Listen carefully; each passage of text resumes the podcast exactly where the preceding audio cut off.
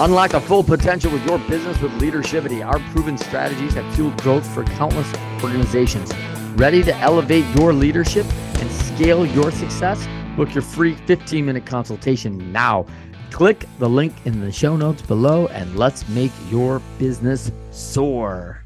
Hello and welcome to the Winners Find a Way show. I am your host, Trent Clark, serial entrepreneur, international speaker, new author of Leading with Winning Teams, and longtime coach in professional baseball coaching in three World Series.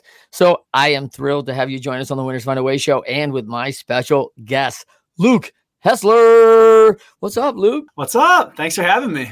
Man, I'm pumped up to have you here, man. Like, this is a topic that is on point right now because, man, you run a digital PR and marketing agency for entrepreneurs. So, all my folks out there learning how to build teams, everybody else, you're running an organization, man, this marketing thing, the landscape is just feels like a constant change. So, tell me a little bit about, man, Ace Branding and tell me a little bit about how you got here. Yeah, absolutely. So, I'll give you the uh, thirty thousand foot view of it all. So I um, I got into the marketing space originally when I was marketing for my own company back, well, my own brand really back in 2012. I joined a network marketing affiliate marketing company, and I was looking to sell products online. And basically, I couldn't do it at all. I could not figure out how to make it happen. No one would take me seriously. You know, just I was I was just failing for six months. I fell flat on my face until I started to learn how to build my personal brand on social media. I didn't know it was called that at the time, but what I observed was the fact that when people, when I messaged somebody on Facebook at the time, they would not know who I was. And then they would click on my profile and then they would judge me in a matter of seconds based on what they saw. And so I was like, okay, if I can not post about me being a college kid and partying with my friends and doing things like this, maybe some people would take me a little bit more seriously. And so I started Fair. a little Fair. bit more intentional. And so I started posting things about business and advice and documenting what I was doing and like motivational things and all this kind of stuff. And to my surprise, people started to answer my message messages. And I started to realize, oh, wow, the more likes I get on my post, the more people think I'm legit, things like this. And I started to realize that if I can build my perceived credibility online so that when people look me up, they perceive me as someone who is credible and legitimate, then they would give me the time of day to actually have a real conversation with me. And then that was kind of like the catalyst for me getting into this space. And so I started doing it myself at first for, you know, the first five years of my entrepreneurial career. Then for the next five years, I've been helping other people go and do the exact same. Yeah, it's incredible, man. I mean, it has been a journey of tackling this thing at a very young age and learning on the job. I mean, literally, you're learning on the job. You're pivoting based on what you're learning. So, what I love about your journey here, Luke, is that man, as, as a young guy, you're just sponging information and and you also come from this era of familiarity with the digital world. You know, you've always had a phone in your hand as a kid. Like that's not uncommon. You know, it's very different for guys like me in our 50s. You know, we, you know, we got phones about 25, you know, where it really became like really influential, where you're like, whoa, man, I, I, can remember I owned 1 800 Got Junk in Phoenix. And I remember when we started like getting direct orders text to our trucks, and I was like, "Oh my gosh, this is incredible!" it was like it was the thing, man. Was like 2001, you know, and I was like, "Man, this is huge for our logistics and managing things." And so you could see how technology serves us well, but we can also see how it jacks us up, right? So, a little bit of background on you. Uh, you're now in Traverse City, Michigan. Did you grow up in Traverse City? I did. Yep. I grew up, I graduated here. Then I went to Michigan State, lived in West Bloomfield for a year, then in Scottsdale for five years, and circled back here about two years ago. What are you, what are you Traverse City West guy? What are you? I was. I was. Traverse City, Traverse City West. West. What's up, man? Traverse City West. Hi. All right. So, um, yeah, not going to run with the rich kids over at St. Francis. So, I love, love Traverse City area. One of the best places in the world. And everybody who actually visits knows this secret. We're in Michigan. It's no secret. The secret is well out in Michigan. But people who come and visit come up for a summertime visit in Traverse City and literally fall in love, Luke. It's absolutely crazy. People, I have I have vacation rentals up that way, and people come and just go, Holy cow, Northern Michigan who knew, right? And uh, right. Uh, my house is up by Torch Lake, of course, which is yeah. an incredible area. And man, it is something special. And as a kid, you know, we started going up there early because my sister, who was Miss Michigan teen, mm. put her name in the hat to do this little cherry festival thing and one Miss Cherry Festival Queen. And I was like, oh, that's kind of like, you know, man, I'm having, we got all sorts of fodder jokes for this. Like she's got three brothers, right? right. Oh, oh, yeah. Then her reign as the queen was probably 10x in value and commitment to the state versus her state of Michigan title. Yeah. And she met some of the most incredible people, grew her network 10x, and the responsibilities and the the value of equitable value for scholarship and money for college was incredible. So for anybody who will listen, I just tell them, hey man, Traverse City is the place. It's a spot and it's up and coming. I'll tell you. I um I never wanted to like stay here. Frankly, I always wanted to leave. Some like a small town. Everyone always grew up, You know, they never leave. And then I traveled the world. I went to now I've gone to like forty five or forty six different countries now, and I saw everywhere. And I was like, Traverse City's actually awesome. And so now I chose to live there rather than just living there because I was born there. And yeah, I, I tell everyone I'm like, you got to come and see, but you got to come and see in the summertime because if you come in December, it's a little bit different story. Well, if you're coming in winter, and this is what I discovered about coming back to Michigan. You know, I'm a Michigan kid. Yeah. And so I came back to Michigan to live here about maybe five years ago. And I've had a house in northern Michigan, but it's always been like a second home for me. And so we've always had rental properties up in that area too. I've had that for probably almost 15 years. But man, coming back, you do realize after traveling the world, like it's a really good place to raise your family. It's a really good place for values and you Correct. appreciate it. And I and I can remember like saying as a kid, I'm, I'm leaving and I'm never coming back. Mm-hmm. like, I'm out, man. Like I don't like I don't love the winters, but when you do come back, I really had to accept, like, man, get out and snowmobile, get out and ski, snowboard, play hockey, like yep. get, do do the winter things that are absolutely fun and a blast, and you know get involved because it's such an active state. But you do have to go out and do it. If you're sitting at home in the gray, man, it can get a little it'll it'll get long. That's right. Yeah, I tell people there have to be like activities that get unlocked by the winter, where it's like because if you like to snow, if you like to ski or snowmobile or any of that stuff, you can't do it without the snow. So it gives you something to look forward to. But if you don't have any activities that you enjoy, then it's just it's just frustrating and annoying. all right. Our Traverse City Tourism can send us a check for this. All right. So yeah, please. Uh, pretty good. Like, we, we can hit them up. But uh, so now you start these, you run three different companies now. You're mm-hmm. you're just over 30 years old. You, you, know, of course, like you said, you look, that's a hard thing. You even mentioned it in your marketing. Hey man, I don't look like a seasoned veteran. I, I got the grays, man. It, it, it works now for me because you know everyone thinks I'm I'm seasoned, right? So but yeah, you're a young dude and you're creating a lot of value for a lot of partners and brands. And uh, man, everyone's like, man, I, I thought you'd be older. Like, uh, I'm little worried, right? So you deal with that, but walk me through the challenges of building a network in multi-level marketing and that high value, and then doing again transitioning that to your first agency, what were some of the challenges out there for a, for a young guy or a, a young a young looking guy for like yourself? Yeah, well, there was, I mean, so many challenges. Where do you even start with it? I mean, number one is the biggest challenge is you have to believe in yourself, you know, and that in itself is a difficult thing to be able to go and do because my parents are traditional in the sense that they're doctors and they thought that education is the key to success and everything. And so here's me wanting to go build this online business and start this thing, and they're thinking I'm wasting my time or throwing my money away. I mean, I even got started in the business business, I went to my parents, I gave them a proposal because I didn't have 600 bucks to get started with it. And they gave me a loan to teach me a lesson that these quote unquote things don't work. And so it's, it's overcoming that doubt and realizing that it's possible. And, um, and that was something that, I had to fight with. And so that's one of the hardest things. And the second thing is like once you believe it, now you got to get other people to believe it.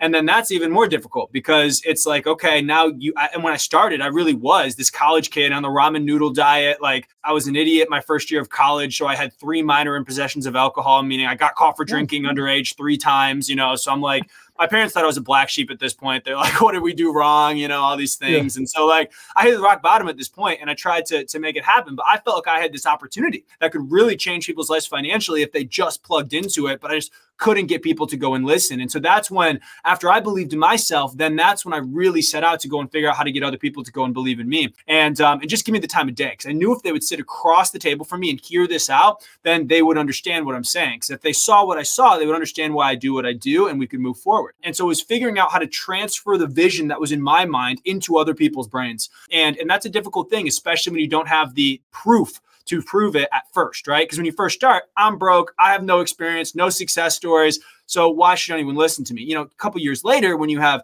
40 kids on your team that are all driving BMWs or Mercedes from the company, now you're like, yeah, it works, you know, and that's a different game because now you have to build leadership, you have to duplicate things, you know, it's like, and so every level there's a different devil, I would say. But um, the two hardest ones for me to go and tackle were me believing in myself and then being able to then get other people to believe in me and transfer that belief. I mean, I got to tell you, Luke, you know, I'm 54 years old, right? Yeah, I coached in three World Series. I've created like three companies over a million dollars in revenue in the first 18 months, three different times, right? Mm-hmm. Now, I've also failed on a bunch of companies, man. And I meet people all the time and I go, man, I suck, dude. Like, I, I, I mean, like, I, I'm like, I, everyone's got a little bit imposter man mm. we were just talking about this the other day i was out speaking in coronado island and they were taking good care of me i'm their speaker and i'm excited about you know joining them for this conference and so i've got this beautiful room with my patio right on the beach on coronado island and i'm like thinking, man, this is great. And, you know, I'm about to order some room service. And then one of the Navy SEALs runs by, like in full gear, running like a four and a half minute mile pace.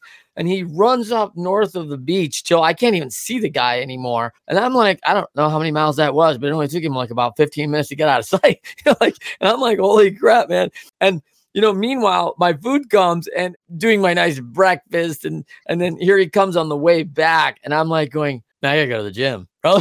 what, what, am I doing, man? Like I am just like out of shape. You know, like it was so quick to be just self-degrading and like imposter, man. Like holy cow. So yeah. I, I, don't know. You know, I, I'd love to say, hey, man, I'm a secure guy and I know who I am, but man, I think there's always challenges in that as you meet successful people. I want to hear going on your parents, man. I want to hear your parents loan you a thousand dollars or whatever, right? To start mm-hmm. your business with the intent that you're going to fail pretty quickly. And maybe there's a, hey, I'll get my head on, you'll get back to school.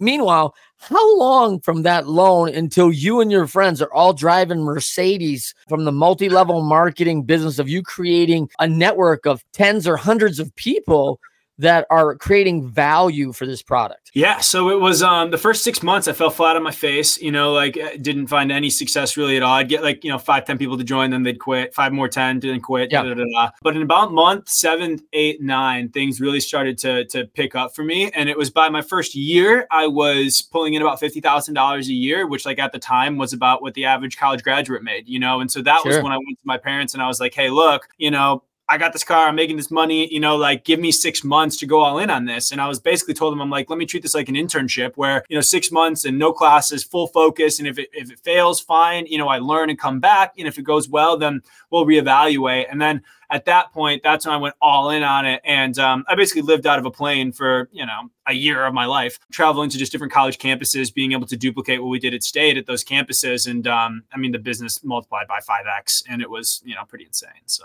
Sparty yeah. on right there. Michigan yeah. State, Michigan right. State dropout, Luke Hessler here, you know, talking about like literally Sparty on right there. Well, I still love the team. I just had to leave the campus. So you leave and the multi-level marketing is cooking, like you said, 5x in six months. I mean, now you're putting in the work, but you're yeah. having a ball. Like life's looking pretty good. Your parents are going, dang, this backfired. He's not going back to school, man. The kid's driving a Mercedes. He's 20 years old, you know? Like, so now Tell me, how long does this last and how's it end? Yeah, good question. So, yeah, I mean, from the time I was like 19 to 23, I was doing this and it was, yeah, it was amazing. You know, we made a ton of money. We were traveling all over the world. I had such a great sense of purpose, met incredible people. And like, frankly, I thought it was what I was going to do for the rest of my life. You know, I just had visions of being able to take that industry and that company to just the highest level. And, and so that's what I thought I was going to do. And then, you know, one day we wake up and get a phone call and the company shut its doors. And so, you know, every, all the, the bank accounts were frozen, you know, no, nothing came in, just just like overnight, everything just stops. And that was a scary moment because I remember it. I'm 23 years old. You know, I have over 10,000 people on my team, like around 50 of these average age. And this is, by the way, 22, 23 years old. You know, we have about 50 people that are driving these company cars, but it's not like the company doesn't give you the car, they cover the car payment, right? So now that the company isn't there, all these kids still have the loan out for the car and still have payments that they have to go and make on this stuff. And now they're not making any money. And so there's still a lot of a, lot, a very heavy heavy burden. And so at that point, I was just like, how can we transition? How can we get people to a spot where they can breathe again? And I had some mentors at the time that thankfully I made some phone calls and they guided me to a certain place. And we made a transition to another company and negotiated some deals that were performance based that if we would have you know hit these certain metrics we'd get these bonuses to help these you know people transition. And thankfully we were able to smash those bonuses. And like that was you know and, and our business actually grew from there. But and no one's car got repoed anything like that which was like an amazing thing for me personally because that's i mean at this point i had some good i was money. I wasn't necessarily worried about myself but i was really worried about our team and things like this. And so thankfully they were good to go. But what happened with that transition was that we it was a it was a transition out of fear. And so it wasn't like I took the time to really evaluate who's the best company, what's the best thing for us to go and do. It was like, hey, was my mentor, he said, here's the company. Can they pay us out to get these people paid? Yes. All right. What bonuses we have to hit? Let's work. And then we went. And I, when I look back in my entrepreneurial career and just my life in general, any decisions I make out of fear usually are not the correct decisions. And that's that's what that was. And so it was even though it short term made it work, made it work, it um long term did not work for us. You know, so within like six to twelve months of that, we're like, all right, this this isn't the thing. And at that point, I was ready to just do my own thing because you know the company frankly, I don't want to get details of it, but the company they made some promises, they didn't deliver on those promises, and I'm like, oh my gosh, I'm like building other people's brands and other people's things, and like it's annoying. So let me now do my own thing. So that's when I started my agency. I was like, all right, I taught people how to grow and monetize their brands, their personal brands. I've done it. I've taught all these people. Now let me actually take on clients and help them go do it. So that's when I kind of transitioned into the next phase of my entrepreneur. Yeah, incredible. I mean, and, and one one thing that most people don't know about you, Luke, is that I mean, as you take this thing all over the world, you're a young 20s you know, meeting with the president of an African nation, the first democratic leader in Johnson Sirleaf, who went on to win the Nobel Peace Prize. Amazing, right? Mm. And you're like, hey man, I'm like this 20 something kid from like Traverse City, man. Like, what? Like, how did I get here? Right? Like, so when you do these things that kind of open up the world and you realize, hey, people are people right? Like we're yeah. all just out here trying to do our best. And man, I mean, obviously President Sirleaf just creating real value for for her nation and amazing kind of shift of your mindset from 20 to 25. And also, you and I both know hey, the tough things are kind of really where the growth happens, right? That's where you really get the hit. Yeah.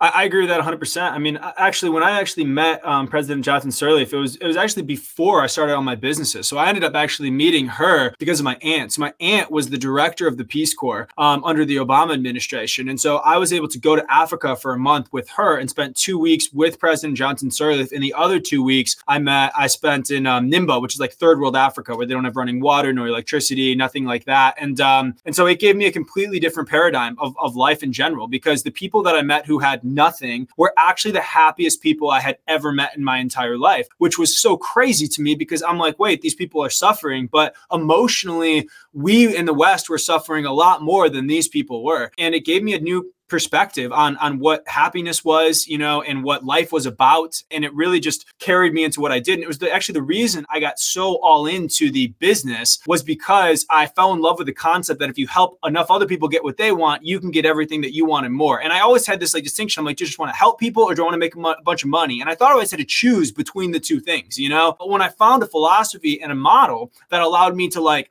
help other people and then that helps me. Like I, I could really get so passionate behind that and it allowed me to like have my full desire behind it. But then going into what you're talking about when it comes to kind of adversity is I, I absolutely agree. I mean i think that at the end of the day the reason i found success at a young age period was because i had very strict parents. You know like if i didn't have an a at something you know I, I was in trouble. You know like i was not expected to just play the sport. I was expected to excel and do my best in these things. And while i was a child i often resented them for that. Looking back on it as an adult it is the very reason that I had such a high standard, you know, for myself. And then when I look back on my various businesses, I mean, I always tell people you can learn a lot more from my scars than you can my accolades. And I think that's really the secret, you know, is being able to embrace the pain and the challenges, realizing that like it's it's a part of the game and you've got to be able to go and learn those lessons. You know, I always tell people it's like the secret to success. Yeah, the people say it's like getting up or falling down seven times, getting uh, back up eight. But I'm like, the real secret is not tripping on the same branch twice, right? Because you can't keep making the same mistake. And sometimes that's what people do. They're like, oh, I'm persistent, you know, I'm never going to quit, but they keep making the same mistake. And then the other people who just quit when the pain gets tough, and neither of them are going to end up winning. So you have to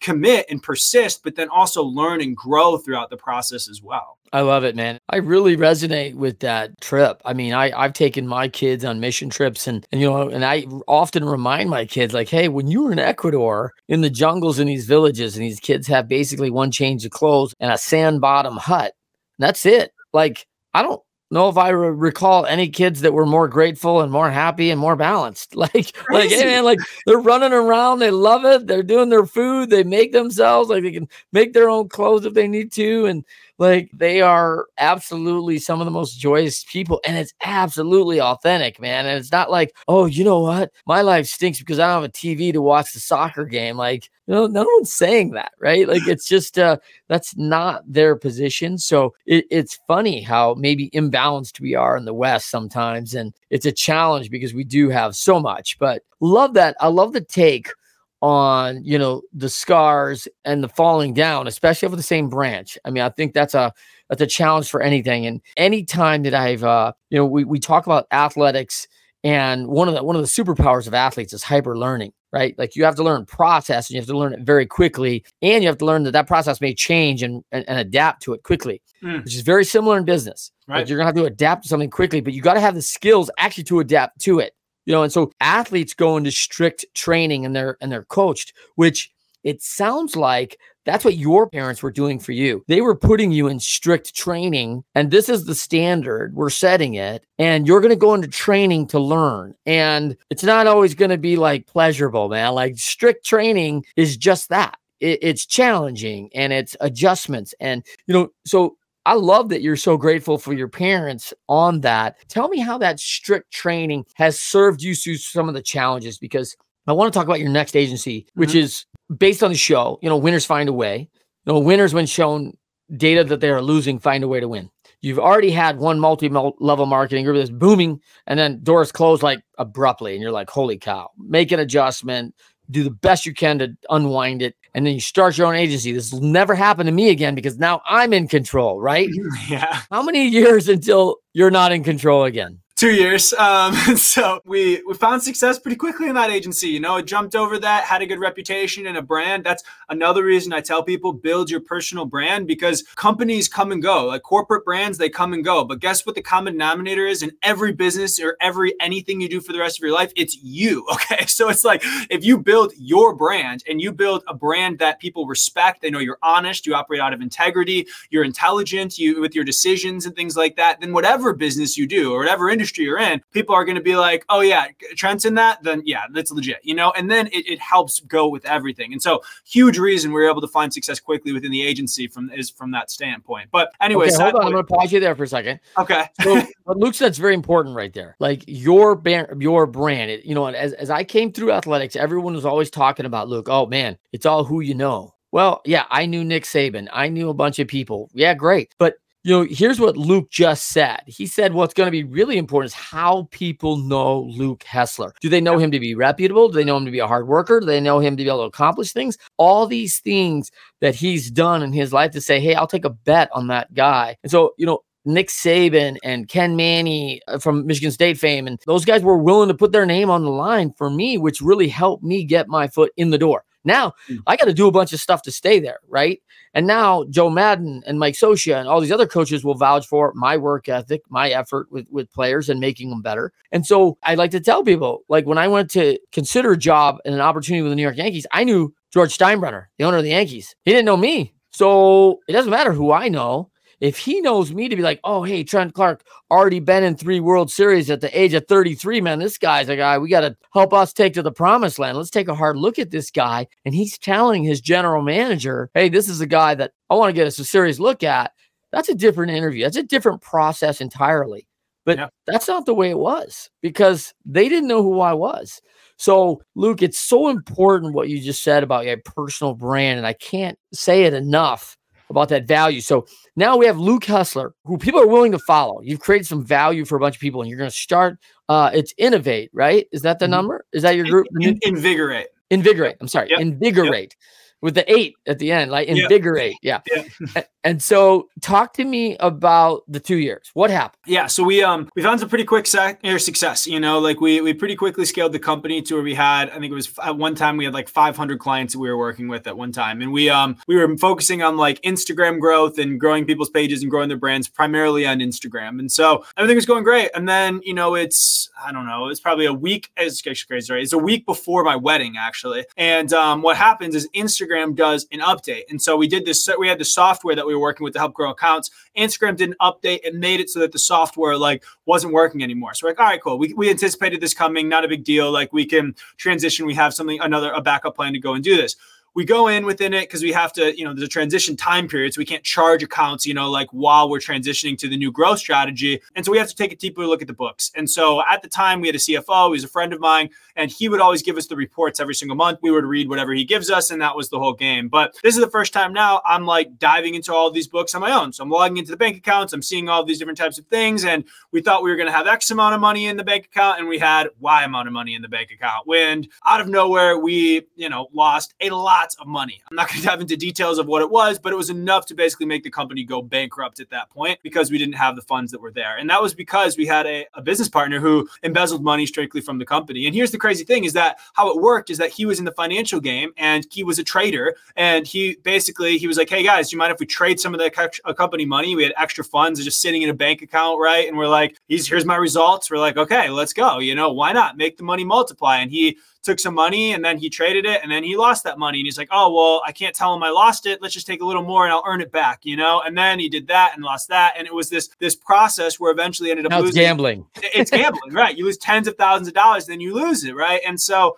what started out as something that was good intentioned, you know, where it was y'all agreed to it, he just, you know, it, it learned into something really bad. So, anyways, that company ended up shutting down. And that was like I said, like a week before my wedding. So I'm like, dealing with all this stuff at one time is pretty pretty intense. And I don't know what was harder, it was like the financial burdens or like the emotional burdens because it was like a good friend that does that, you know, and you're just like, who can I even trust in this world? And that's mm. a hmm. that's a difficult thing to go through. yeah, I think that is a challenge, right? When feel like we've been trespassed against and you know, we lose our faith in humanity, right? And and it's like, man, that's not. And I think, like you said, like, hey, listen, this is not the intention. I mean, you don't, this is a person making uh, an effort to contribute to your bottom line, to create value for your organization that obviously executed really poorly. And I think sometimes that's the issue that we have to dive back to is the root cause of where it all started. And um, man, as many people as I've, as I've talked to have gone through challenges in their life, I find that, you know, most people aren't bad people. They're good people making bad decisions. And so it's frustrating and I, and I hate to see a loss of humanity, but it's an easy go to, man. I mean, you know, the, the pain is real. And I think you just posed a good question. I don't know what was worse financial loss or the emotional burden of carrying it because that's a huge challenge. It is. Actually, my wife helped me get a lot of that faith back into humanity. She helps remind me of that perspective that you just talked about because we all have our issues, you know, like everyone, no one's perfect at the end of the day. But I mean, I'm personally a Christian and like I do my best to try and like live by, you know, the the standpoint of just, you know, forgiveness, right? And you judge the sinner, not the you judge the sin, not the sinner type stuff, because we all have our own issues. And so I do my best to try and live within that. But now in business, especially, I always I trust but verify, right? Like I'll trust everybody, but I'm also gonna verify everything. Cause um, because at the end of the day, that was my fault, right? Like I trusted him that he was just the numbers he was giving us were true. Like I could have easily looked up, I could have gone to my app, looked at the bank account myself, and like checked all that out but I didn't do that. So it's so easy for me to blame him. But at the end of the day, I got to take responsibility for my own situation and I got to learn from it. I can't I can't trip on that branch again, right? So, I mean, I think that's right. I think that's amen right there. Like you know, I, I love the quote, you are responsible for your results. Yeah. So, like, hey, man, if I don't, as the CEO, if I don't manage all the responsibilities that are under my care, like, and I and and man, I, I remember like when I first joined EO, it was like 2010 or 2011. I joined the entrepreneur organization. I was in Chicago, and and one of the guys came in. He's got a tech company, and he's like, "Trust God. All else bring data." Yeah, like, dang, man, like, I guess that's it, bro. Like, you know, like I don't trust any of you guys, man. Like, you know, you better show me and make me a believer.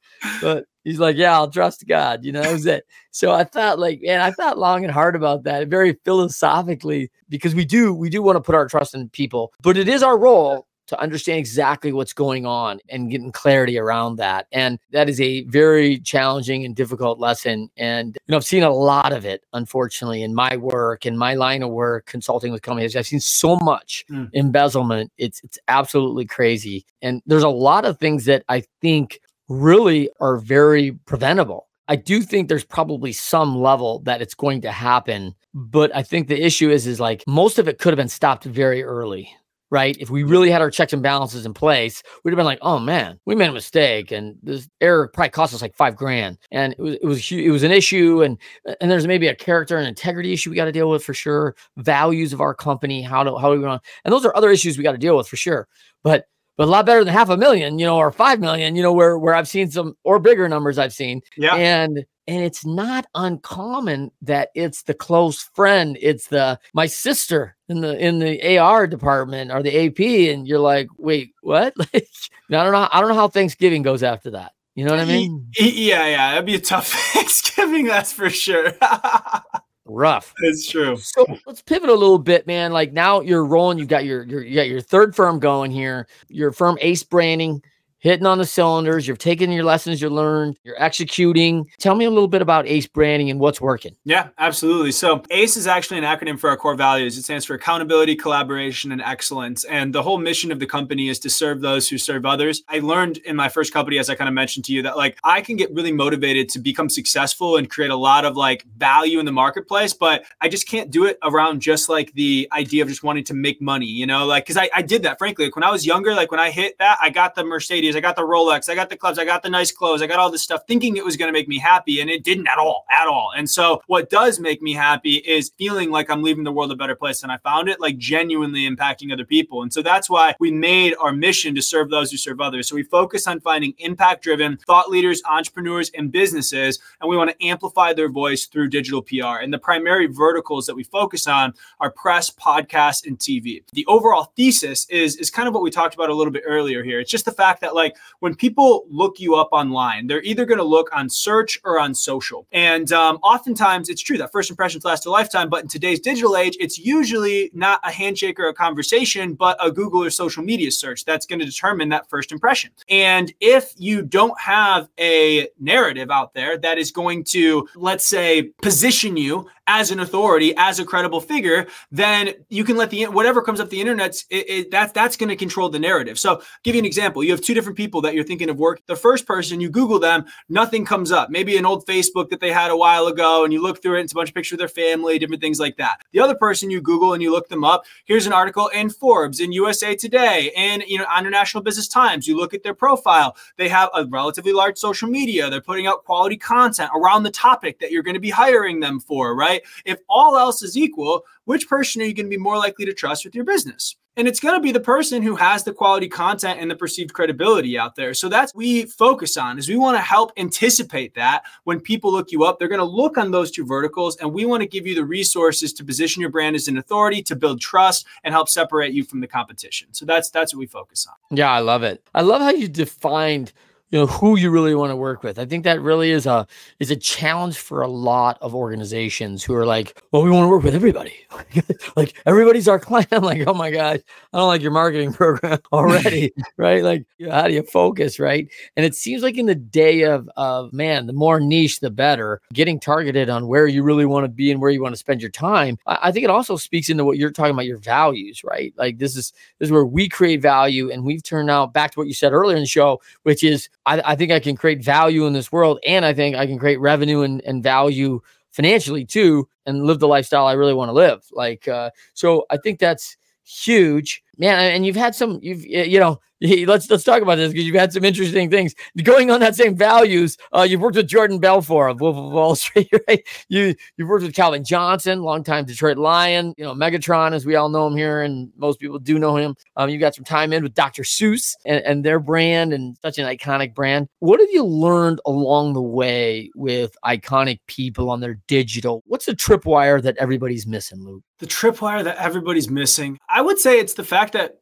people put everyone else on a pedestal. You know, it's like, but everyone's a human at the end of the day. Like whether you're meeting, you know, a Hall of Fame receiver or the CEO of Dr. Seuss or you know Jordan Belfort, whoever it is, like they are human beings at the end of the day, just like you and me. They've got two legs. You know, they they they breathe oxygen. They like they are humans, and I think so many times in life we look at these people and we put them on like larger to life pedestals because of their accomplishments. But like the real reason they are where they are falls into their habits and their routines. They're just willing to do what other people aren't, you know, so they can live a life that most people can't. And so I think that is a, a huge thing that I've seen. And then the other thing that I found is like a lot of these people are actually really, really good people. So take like both Calvin and then we'll take the Jordan Belfort. Like Calvin Johnson, when we met with him, one of the things that like jumped out the most about me with him is just his heart for helping people. Like he really cares about his community. He really really wants to go and give back. He genuinely does. It's not just an act, not just something he's saying to like look good in the public and these different types of things. Like he has a heart for helping people, which is incredible. Then you look at someone like a Jordan Belfort and like he knows he messed up. Like he will be the first person to tell you, hey, here's what not to do.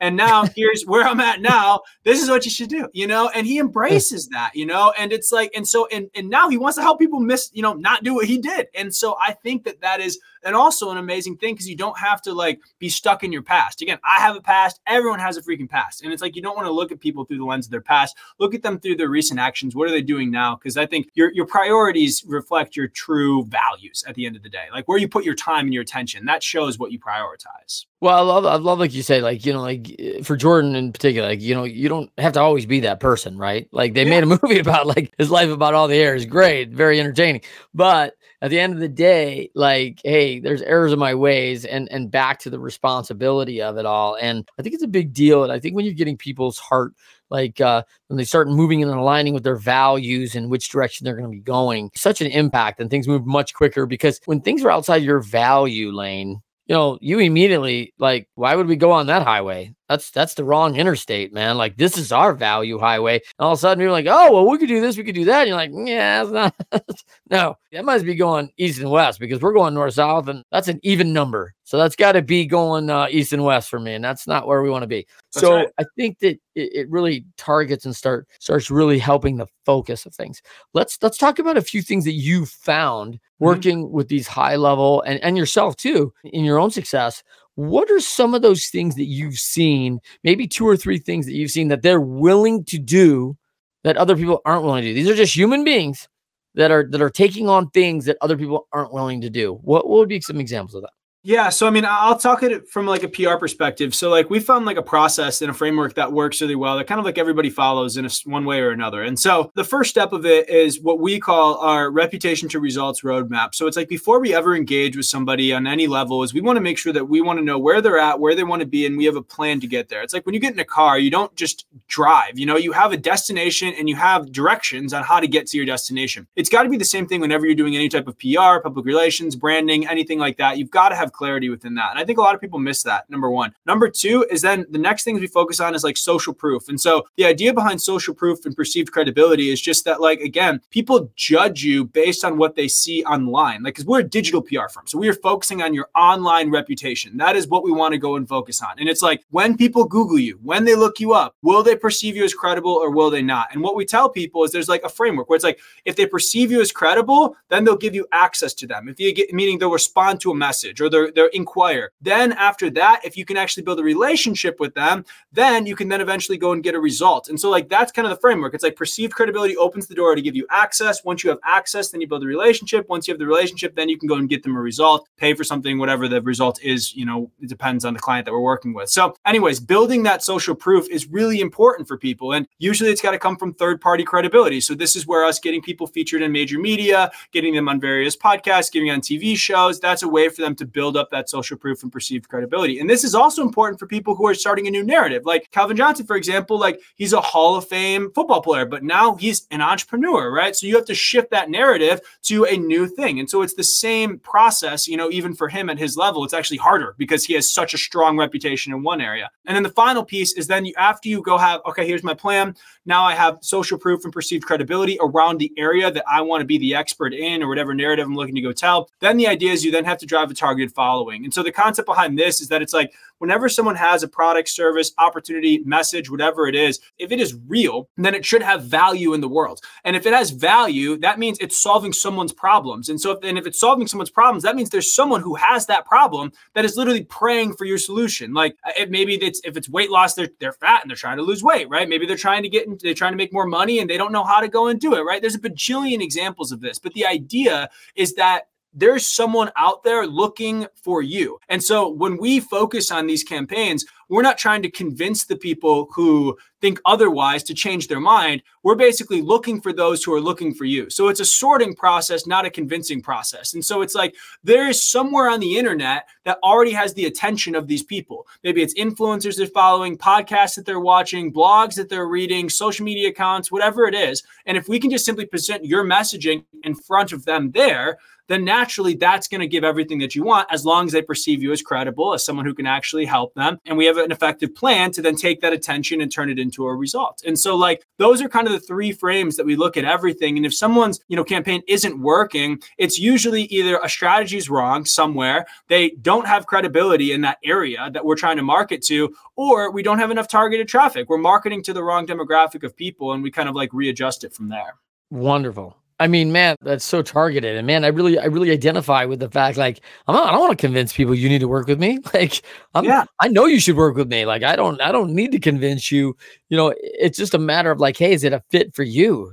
Can we both win by working together? Is is always my narrative. Like, yeah, I've got lots of tools that can help you, but I also I, I'm I'm pretty tough on clients. Like I don't want people to come to me because of pro sports or this that. Like I need people to be motivated to actually do the work for us to be successful. And we're you know we're a gym, we're not a spa. Like uh, you're not coming here to get you know the, the services. You're coming here to get guidance and do the work. And when you do the work, like you said, and you'll do the things that most people won't. Amazing what kind of results you'll get, right? And so, uh, especially when guided by people that have been there and done it. So, man, that's powerful stuff. So, if to kind of wrap things up, Luke, you know, a lot of people are challenged right now, man. It's, it's a crazy year. It's an election year, man. It seems like the economy is kind of in a jacked up spot. Some businesses are booming, some businesses are just in a mess, which is not uncommon in any kind of environment. But there's some inconsistencies, and people are definitely struggling, and I think more emotionally and mentally than ever. But if you were talking to someone who's who's been there, been where you're at, I mean, you face some pretty tough challenges of two significant closings of of major brands that you'd already created. You know, and they're in that kind of spot. What would you tell them? What's what's been effective for you to get back up and get going, get moving in the right direction? What would you tell them? I always tell myself I cannot lose if I do not quit. that is what I always have told myself, and um, I think everyone needs to remember that is that if you don't quit you can't lose. As well as long as you can learn again as long as you don't trip on the same branch twice as long as you actually can learn from the mistakes that you made and you don't continue to make the same mistakes it is impossible to lose as long as you freaking don't quit. Because there was a quote that um i think it was out not albert einstein it was um Thomas Edison, when he was creating the incandescent light bulb, he was being interviewed, right, by, by a reporter. And they were like, you know, you failed tens of thousands of times while creating this light bulb. Like, why didn't you quit? And he said, you see, that's the difference between you and me. I never failed. I successfully figured out what didn't work. And by successfully figuring out what didn't work, I eventually figured out what worked. And so, what the reporter and the general public perceive as a failure because the light bulb exploded when he tried to do it, he looked at it as a success because he knew it was a process of elimination. And what's crazy about business is that you only have to be right once for you to be an overnight success story. Everybody always talks about the one big hit that they got. This person's done this and that and this and that, but they don't talk about the graveyard of other businesses that are out there. I mean, even in my story, it's like we talked about two experiences that I've went through. I could sit here for another hour and a half talking about other little businesses that I did on the side, things like that, that also didn't go out there and work out. But all people want to talk about is the success and this and that. And it's like, and, and so it's the reality is just failure is going to happen. Number one, accept it, deal with it, learn from it, and don't freaking quit and keep going. And if you can do that, you truly can win. And this is, this is the last thing I'll say on this is that it's like, I feel like we live in such a microwave society. Like this generation, my generation, me, I deal with this is like, we our expectations are so messed up. Like we see these people on Instagram and these things like this, like making the Lambo in a year and like whatever. It's like that's not real. You know, it's not real. It's like that was that was me when I first started. Right, I'm 21. I'm like, oh, dude, my first business crushed it. This is so easy. Look at my watch. Yeah. Look at my car. This is great. You know, that person just hasn't been in the game long enough to realize the realities of the game. Because guess what? It's a season, right? Like I'm in Michigan. Winter comes no matter what. yeah. like, yeah. It doesn't matter. It's gonna come. And, and we and we act like we're surprised every time, right? Like you say, oh my gosh, man, like it's like cold today, and like it's December first, bro. Like it's gonna be cold, man. When did you think this thing was, you knew it was gonna arrive sometime. Right? That's it. That's it. And that's what I just tell people in business. And it's like, but if you can understand it and stay in the game, like you can win because most people are so soft. You know, they get this one hit and they're like, oh my gosh, my life is so hard. You will never imagine what happened to me. Listen to this story. And they just like have this narrative in their head. And it's like this woe is me stuff. And it's like, man, like just don't do that. Okay. like take responsibility for your life. Don't quit and just give it your all. And like it is crazy how simple it is to really win. And it will take longer than you think, probably. You'll second guess yourself a bajillion times. You're going to have your family members doubt you, your friends doubt you. But if you can stay consistent and not quit and keep learning, you will eventually win. It's not a question of if, it's a matter of when. Love it. Man, we're wrapping with that, man. Luke Hessler on the show. Winners find a way. Love it. Great stuff. Always join us every Friday, 12:30 p.m. Eastern, 9:30 a.m. Pacific. Winners find a way on LinkedIn Live, YouTube, on the Leadershipity channel, and Facebook Live. You can find our podcast on all the major networks. To everybody out there, please join us. And for Luke Hessler, thank you so much for joining us, buddy. Thanks for having me. I appreciate it. All right, for everybody else, winners find a way. Organizations come to me all the time with challenges of execution and communication with their teams. We help build a system through Bloom Growth and software that gives them simplification and prioritization. I teach, facilitate, and coach these organizations to literally double their value. If you're interested in gaining your individual and organizational growth, please email me at trent at leadershipity.com or click the link below and book a 15 minute call on my Calendly.